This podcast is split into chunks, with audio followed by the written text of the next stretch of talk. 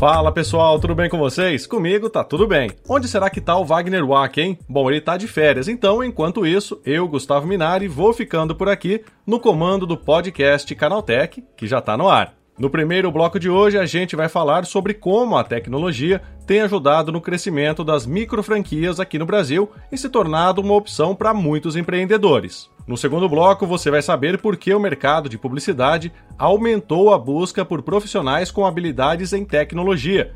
Essa procura subiu 47% nos últimos cinco anos. E no último bloco, Polícia Militar e iFood devem fechar um acordo para lidar com crimes praticados por bandidos disfarçados de entregadores. Bom, tudo isso e muito mais no podcast Canaltech de hoje o programa que traz tudo o que você precisa saber do universo da tecnologia para começar bem o seu dia.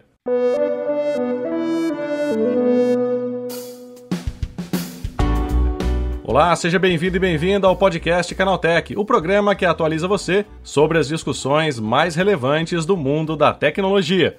De terça a sábado, às 7 da manhã, a gente traz três acontecimentos tecnológicos aprofundados direto para o seu ouvido. Lembrando também que a sua segunda-feira não precisa ficar sem podcast. Você pode ouvir o Porta 101. O link está na descrição desse podcast aqui. Não se esqueça de seguir a gente no seu aplicativo preferido para receber os episódios novos em primeiríssima mão.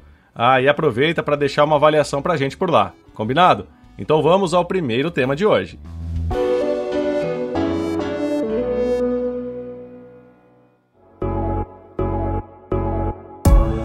As grandes franquias podem até ser um negócio lucrativo, mas é preciso fazer um investimento muito alto no começo, o que pode ser um problema para muita gente. Para se ter uma ideia, um franqueado do McDonald's, por exemplo, tem que pagar uma taxa de franquia de 250 mil reais, fora os outros gastos que podem elevar o total de investimento para aproximadamente 2 milhões e meio de reais. É muita grana para quem está querendo começar um negócio. Já numa micro franquia, esses valores caem bastante, podendo girar em torno de pouco mais de 100 mil reais para dar um start no negócio. Algumas micro franquias importantes no mercado hoje são a rede de reforço escolar Kumon e a Pit Stop School, para quem quer montar um quiosque de cerveja. Mas existem também outras micro franquias com investimento a partir de R$ 4.800 incluindo algumas que podem até ser gerenciadas da sua própria casa. Um levantamento feito pela Associação Brasileira de Franchising com 450 micro franquias mostra que o segmento subiu de 28,9% de participação em 2020 para 36,9% em 2022. Um dos motivos para essa alta é que a tecnologia agora permite a criação de muitos modelos de negócio, mais compactos e eficientes, baseados em residências e com atuação no mercado online. Segundo a Adriana Auriemo, que é a diretora de micro franquias da ABF, o uso de aplicativos aliado à não necessidade de ter uma sede física reduz muito o investimento inicial, dando mais fôlego financeiro para o empreendedor nos primeiros meses no mercado. Representação comercial e prestação de serviços, incluindo os digitais, estão entre as micro franquias que adotaram esse modelo de negócio mais enxuto, focado principalmente no desenvolvimento tecnológico de suas operações. Outra vantagem é que as micro franquias não demandam uma administração complexa como a de uma franquia convencional, como uma loja física de cosméticos, por exemplo. Elas geralmente não precisam de um grande número de funcionários, além do próprio empreendedor, que pode contratar uma empresa especializada no desenvolvimento de aplicativos voltados para o comércio online, por exemplo. Segundo a ABF, os segmentos que concentram o maior número de micro franquias são serviços e outros negócios, com 27,4%, alimentação, com 16,2%, e saúde, beleza e bem-estar, com 15,5%. O investimento inicial médio varia de 43 mil reais a 55 mil reais, e o prazo médio de retorno vai de 7 a 16 meses, enquanto nos modelos tradicionais esse intervalo é de 17 a 28 meses, ou seja, é muito mais tempo. Para os especialistas, mais do que ter o dinheiro para investir numa micro franquia, o futuro empreendedor precisa estar antenado no que está rolando no universo tecnológico, ficando por dentro das tendências e dos modelos de negócios atuais mais do que nunca, a familiaridade com a tecnologia é fundamental, podendo fazer toda a diferença entre o sucesso e o fracasso, principalmente nos primeiros meses de vida de uma nova franquia.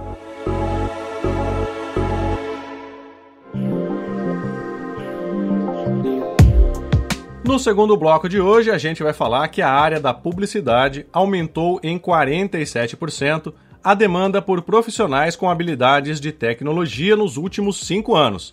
E olha só que interessante: nesse mesmo período, a procura por habilidades criativas diminuiu 17%, segundo os dados do estudo feito pelo LinkedIn. Ainda de acordo com esse levantamento, entre 2015 e 2021, a proporção de cargos criativos contratados em comparação com as funções técnicas teve um aumento de 25%. Para Ana Moisés, que é diretora de soluções de marketing do LinkedIn, numa leitura superficial, os dados não dizem muita coisa, mas apontam um caminho de tecnologização crescente em um setor que historicamente sempre dependeu da criatividade humana. Em uma análise mais profunda, é possível notar que o mercado publicitário está investindo e dando cada vez mais espaço para as transformações digitais e tecnológicas.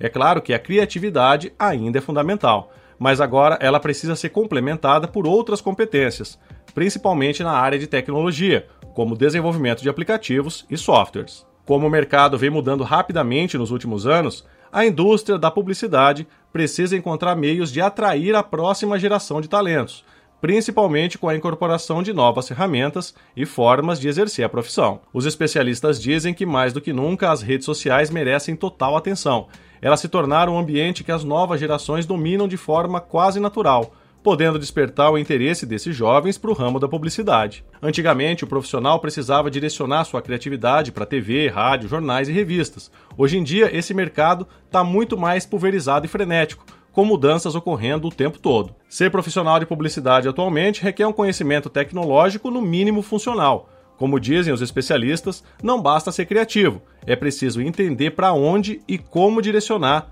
toda essa criatividade.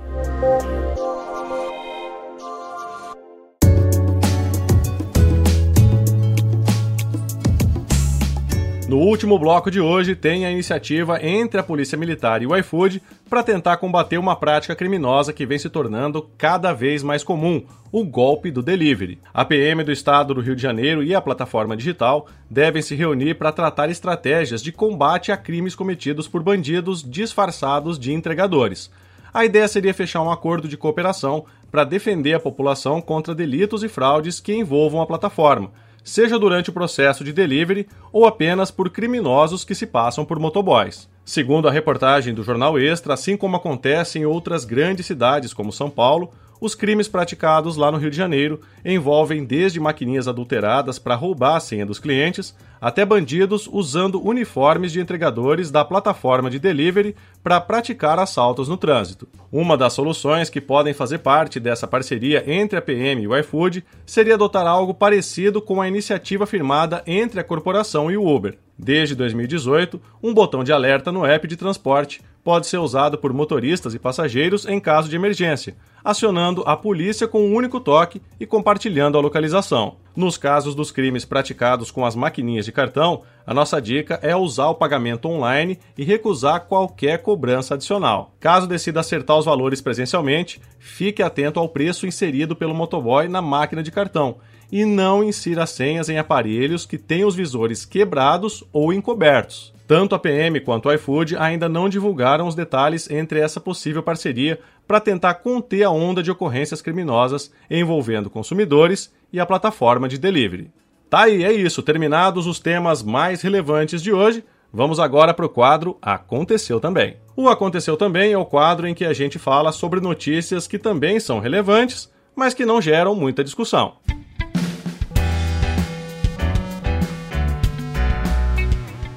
A Samsung anunciou que começou a produção de chips com litografia de 3 nanômetros. A informação representa uma vitória sobre a concorrente TSMC, que deverá iniciar processos do tipo apenas na segunda metade deste ano.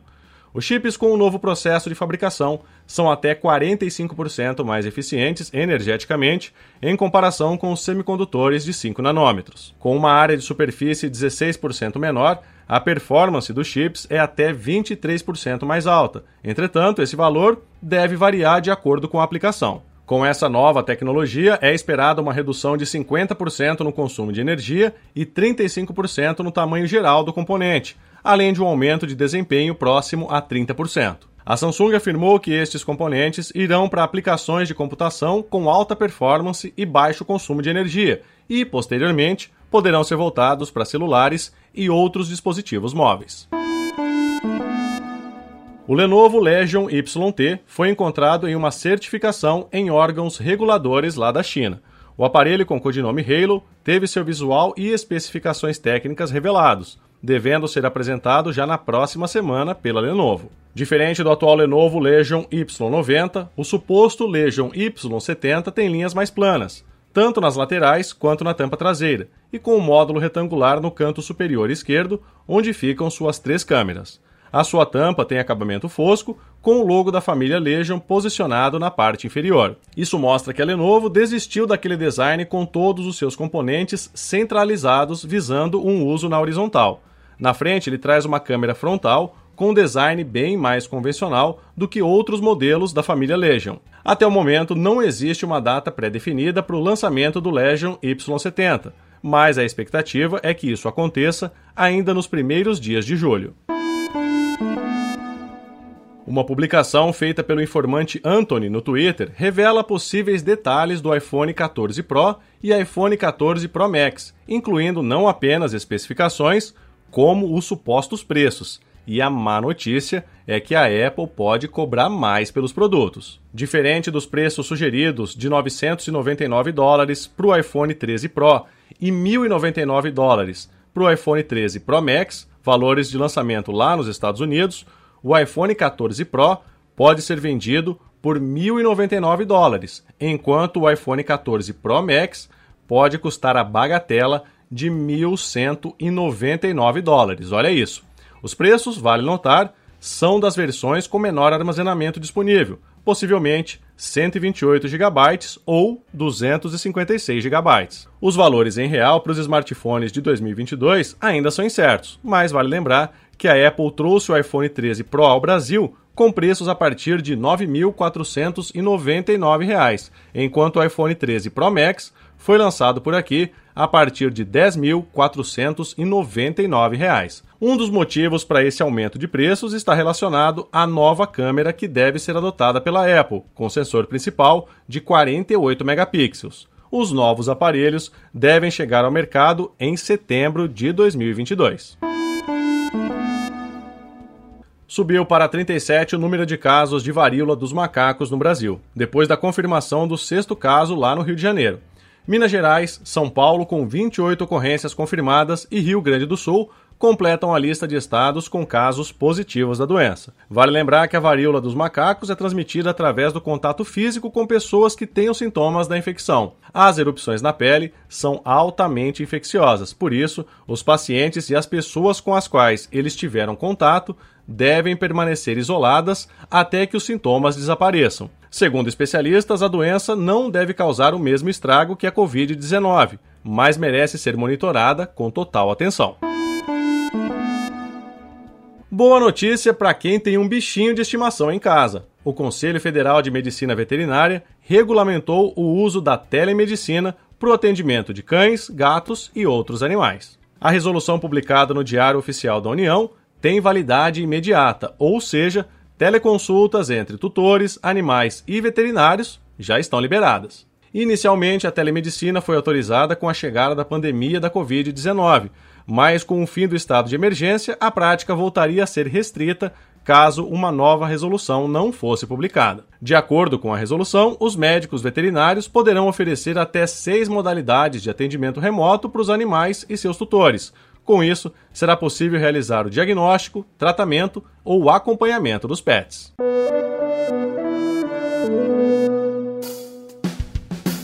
Tá aí, com estas notícias, o nosso podcast Canaltech de hoje vai chegando ao fim. Lembre-se de seguir a gente e deixar uma avaliação no seu aplicativo favorito de podcast. É sempre bom lembrar que os dias de publicação do programa são de terça a sábado, com episódio novo às 7 da manhã para acompanhar o seu café. Este episódio foi roteirizado e apresentado por mim, Gustavo Minari, e editado por Vicenzo Varim, com a coordenação da Patrícia Gnipper. O programa também contou com reportagens de Vinícius Mosquen, Vitor Carvalho, Fidel Forato, Augusto Dalla Costa e Gustavo de Lima Inácio. A revisão do áudio é da dupla Mari Capetinga e Gabriel Rime, com trilha sonora de Guilherme Zomer. Agora o nosso programa vai ficando por aqui. A gente volta na próxima terça-feira com mais notícias do universo da tecnologia para você começar bem o seu dia. Bom fim de semana e até lá!